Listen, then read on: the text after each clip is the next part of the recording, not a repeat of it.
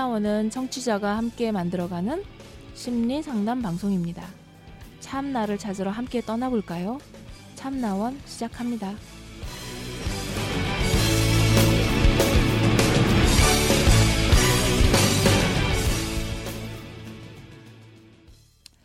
네, 안녕하세요. 참나원 방송입니다. 자, 오늘도 또 긴 사연으로 시작해 볼까요?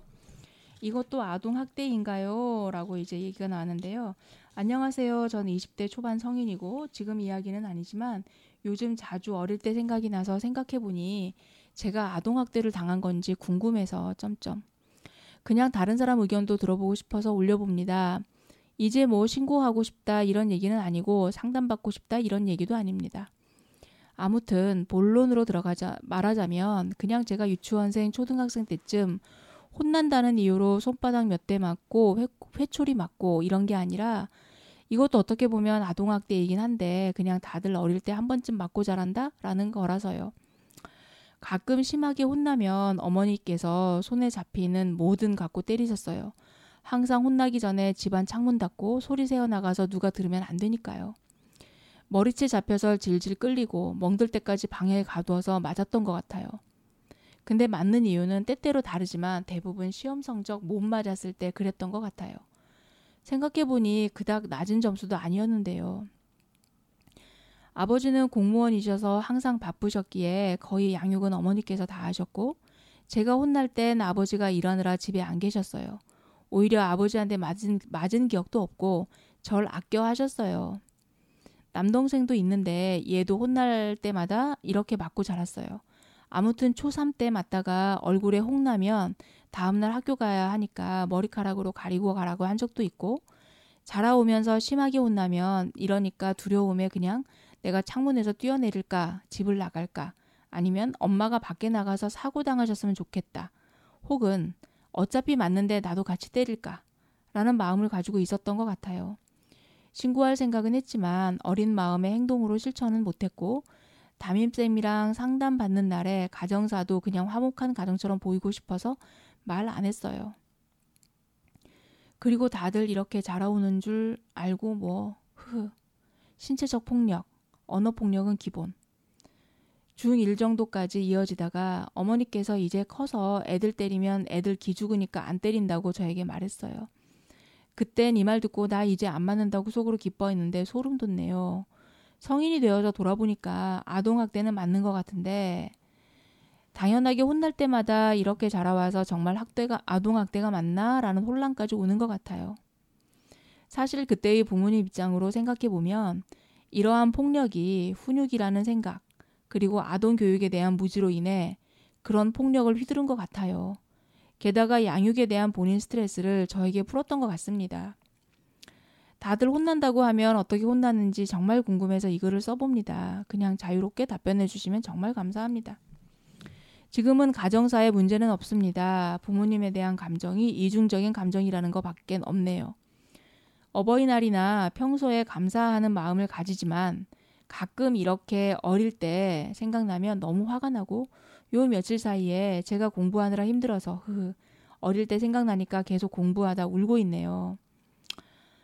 어쨌든 지금은 빨리 독립하고 싶다는 생각밖에 안 들어요. 결론은 다들 혼날 때 자라온 환경이 궁금해서요. 원래 이렇게 맞고 자라나 해서요. 글 다 쓰고 생각해보니 다들 이렇게 자라와도 문제고 저만 이렇게 자라와도 문제네요. 긴 글 읽어주셔서 정말 감사하고 답변 주시면 감사합니다. 라고 했, 네요 예. 읽으시면서 어떤가요, 느낌이?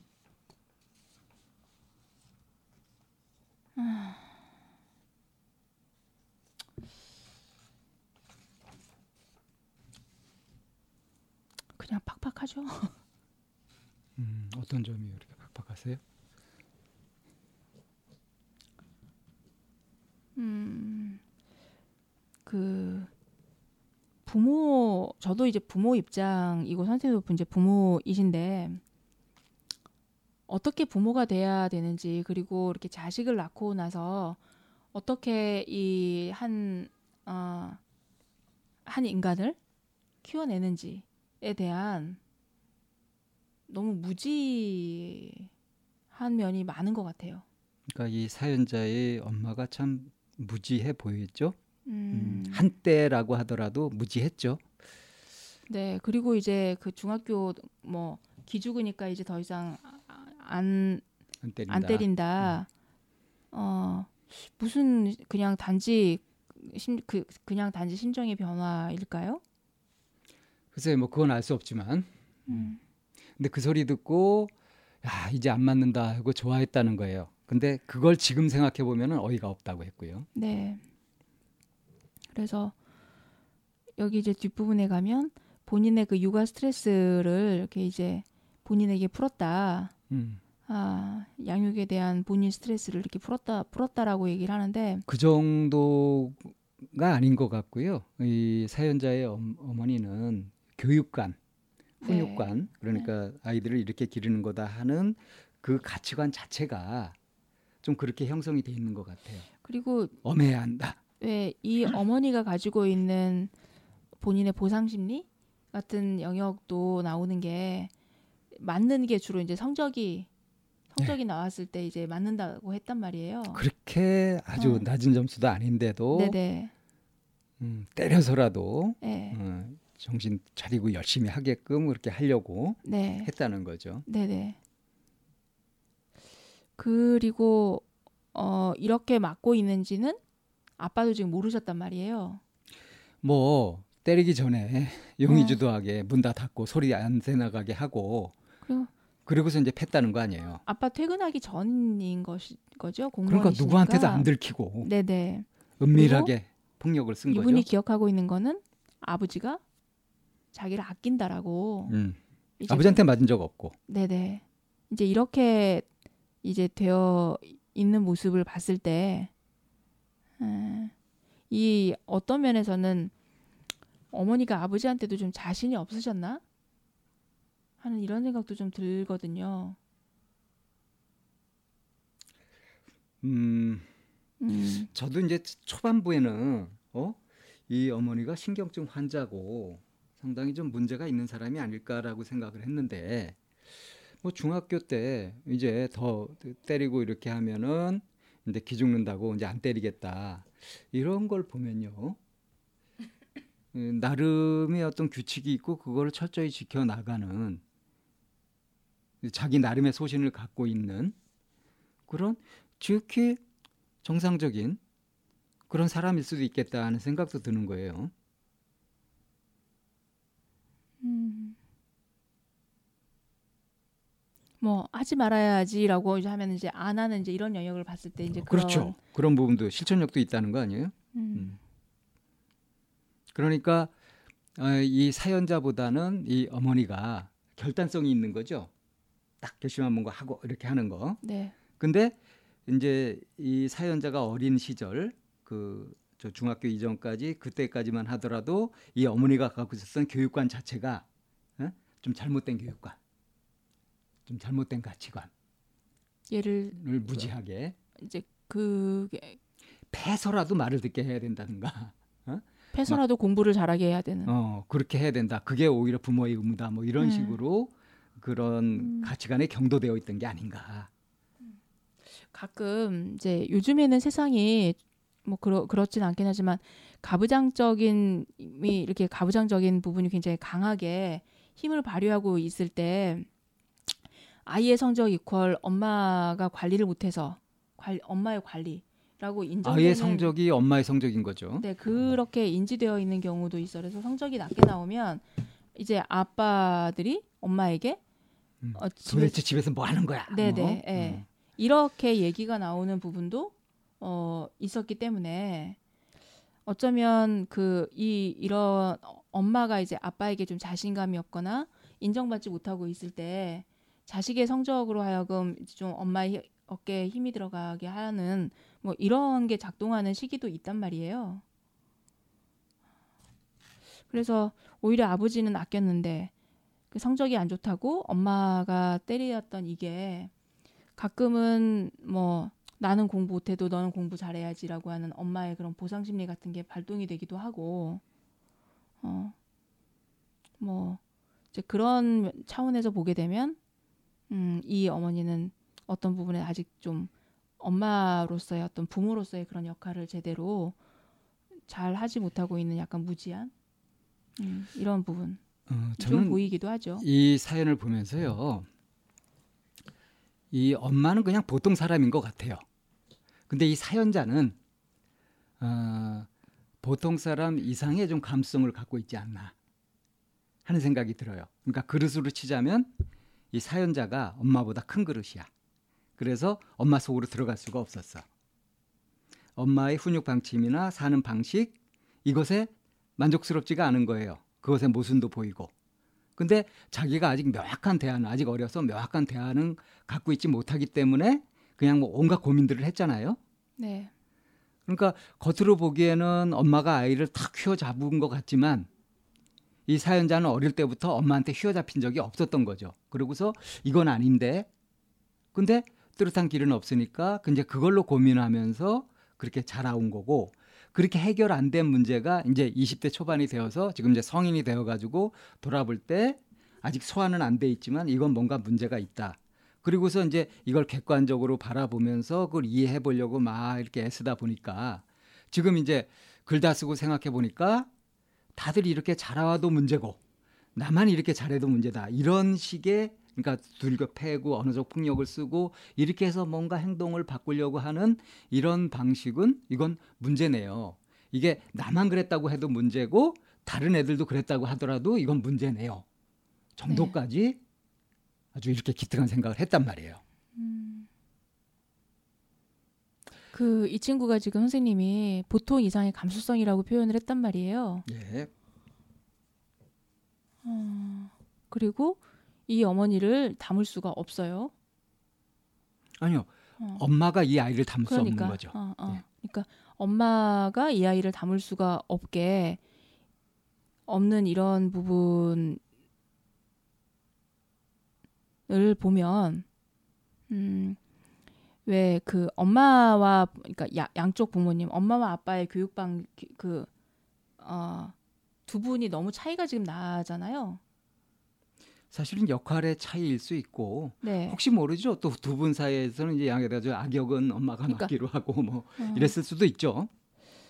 그러니까 그 역할에 대한 차이이긴 하지만 여기 이제 글 나와 있는 내용상으로만 보면 되게 혼란스러울 것 같거든요. 어, 엄마랑 같이 있을 때는 그 있는 그 자리가 편하거나 즐겁지 않을 거고, 그 긴장하고요. 네. 겁이 나고. 네. 그런데 아빠는 한 번도 때린 적 없고 오히려 자기를 아껴준다면 이 사연자 같은 경우는 부모님이 있으면 누구 뒤에 가서 앉아 있을까요? 엄마 뒤에 가서 앉아 있을 거예요. 그게 무서워서? 어, 자기가 엄마보다 아빠가 더 편해요. 네. 근데 눈치 없이 편한 쪽으로 선택했다가 엄마하고 있을 때 뭘 어떻게 당할지 모른다는 두려움을 스스로 갖게 되죠.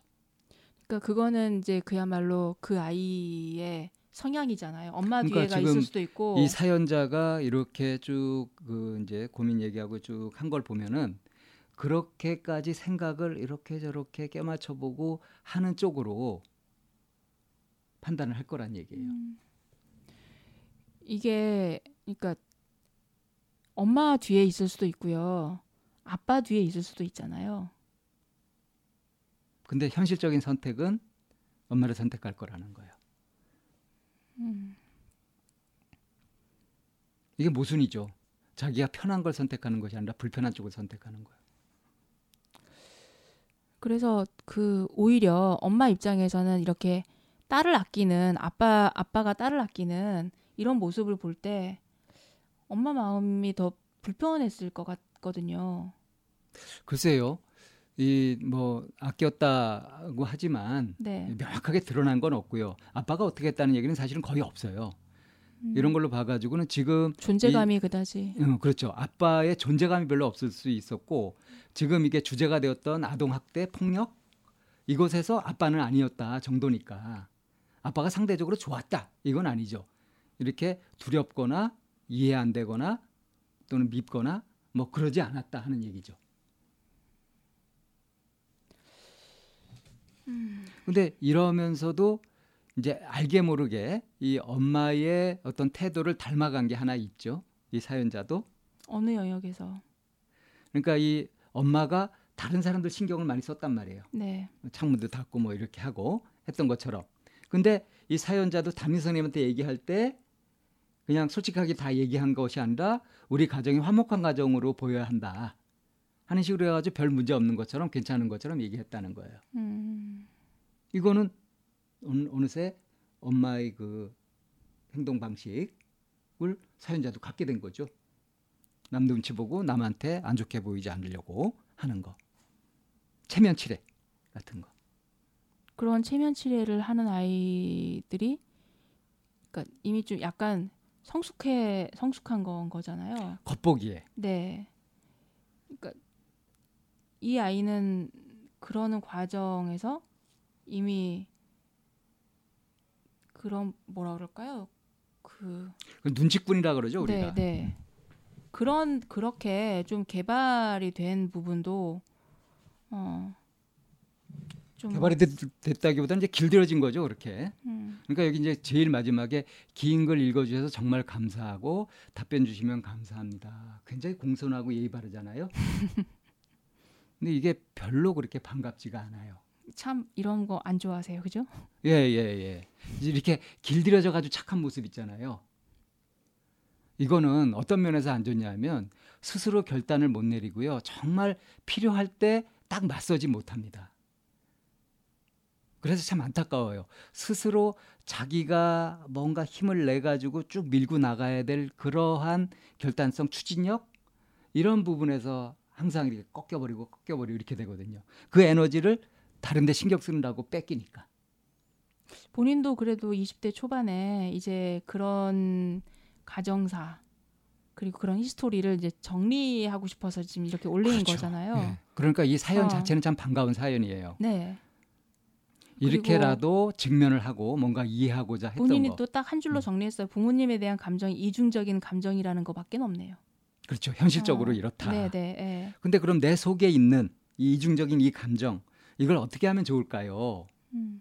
자, 이것이 이제 문제가 되고 이걸 풀어 가고 하다 보면은 이 친구가 인간관계 전문가도 될 수 있죠. 음, 다른 친구들한테 뭐 고민도 상담해주고 하는 그런 역할들을 할수 음. 있게 될 거예요. 그래서 이 글을 쓰면서 어쩌면 쓰고 나서도 이제 본인이 좀 정리가 됐을 것 같은 느낌이 드는 게 계속 공부하다 울고 이렇게 이제 그 슬픔이라는 게 이제 내 안에서 올라오는 거잖아요. 그렇죠. 이게 이런 이런 이런 것들이 사실은 이 본인에게는 사인 같은 거예요. 나 좀 돌봐줘. 그렇죠. 어, 나 좀. 내면의 음, 목소리죠. 네네, 나 좀 돌봐줘. 나 좀 안아줘. 음, 라고 하는 나 좀 나에게 관심 좀 줘.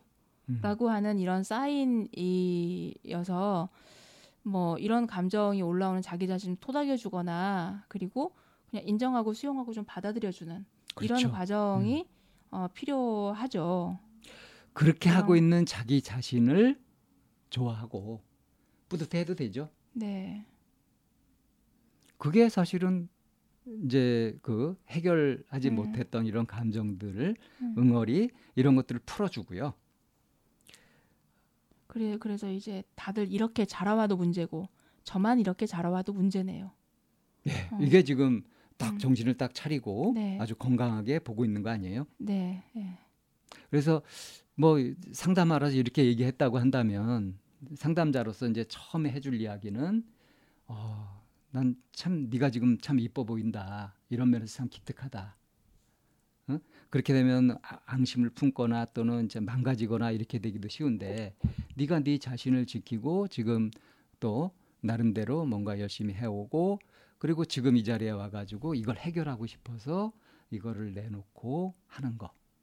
이게 한편으로 굉장히 창피할 수도 있는 그런 이야기인데 어? 정말 이렇게 자기 마음에 있는 그런 문제들 해결 안 되는 응어리 같은 것에 직면하면서 그러면서 이제 진지하게 이렇게 하는 거 이런 모습이 참 보기 좋아 보인다. 이렇게 좀 격려를 해줄 것 같아요. 음. 이거를 이제 자기 자신이 스스로 해주면 되죠. 네, 네. 음. 그래서 이렇게 때로는 혼란하고 복잡한 감정이 일어날 때 한 번씩 이렇게 쭉 써보는 것도 어, 정리를 하는 데서 굉장히 많이 도움이 되거든요. 어쩌면 이 사연자는 쓰고 마지막에 정하는 과정에서 어, 스스로 많이 정리가 좀 됐을 거란 생각이 좀 들거든요. 이제 오른발을 뛸까 왼발을 먼저 뛸까에 대한 이런 부분인 거지. 일단 정리가 되면 그 다음에 행보는 이제 내가 옮기기 나름이니까. 그래서 이 부분에 대해서 굉장히 좀 지지를 해주고 싶고요. 그리고 뭐 우리가 항상 말씀드렸던 것처럼 우리가 부모가 되는 게 생물학적 부모가 되는 거지 부모가 되는 이런 과정에 대해서는 들은 적도 없고 어떻게 해라라고 이렇게 보여진 적이 교육되어진 적이 사실은 없어서 그야말로 서툰 부모가 되어 가더라고요. 그래서 그런 서툰 부모 내 부모가 어느 정도 큰 다음에 서툴렀다라고 하는 부분에 대해서 스스로 좀 봐지는 부분이 있으면 나는 이런 부모가 되고 싶다. 나는 어떤 부모가 될 것인가에 대한 이 부분에 대해서 관심을 가져서 내 주변에 있는 사람들과 함께 나누는 게 그게 또 젊은 사람들의 문화로 연결되지 않을까 싶어요. 그래서 그냥 생물학적 부모가 되는 그리고 경제적으로 후원해주는 그런 부모만이 아니라 정말 이렇게 또 한 인생을 한 인간을 키워내는 그런 역할이 주어진 게 부모이기도 하니 뭐 이참에 한번 좀 부모됨이라고 하는 이 부분에 대해서 정리를 해보고 나름대로 어떤 가치관이나 음, 방향성을 정하는 것도 어, 굉장히 본인에게 뜻깊고 중요한 일이 아닐까라는 생각이 듭니다. 자, 오늘의 사연 여기에서 정리해 봅니다. 참나원을 들어주셔서 고맙습니다. 저희 참나원 방송에 참여하시고 싶으신 분들은 팬딩을 찾아주세요. 팬딩은 좋은 컨텐츠를 많은 사람들과 공유하는 사이트입니다. 팬딩에서 참나원으로 들어오시면 후원을 하실 수도 있고 궁금한 것을 풀 수도 있고 따뜻하게 마음을 나눌 수도 있습니다. 방송 상담을 원하시는 분은 chamna-one 골뱅이 다음점 넷으로 사연을 보내시거나 02-763-3478로 전화 주셔도 됩니다. 참나원의 문은 항상 열려 있습니다.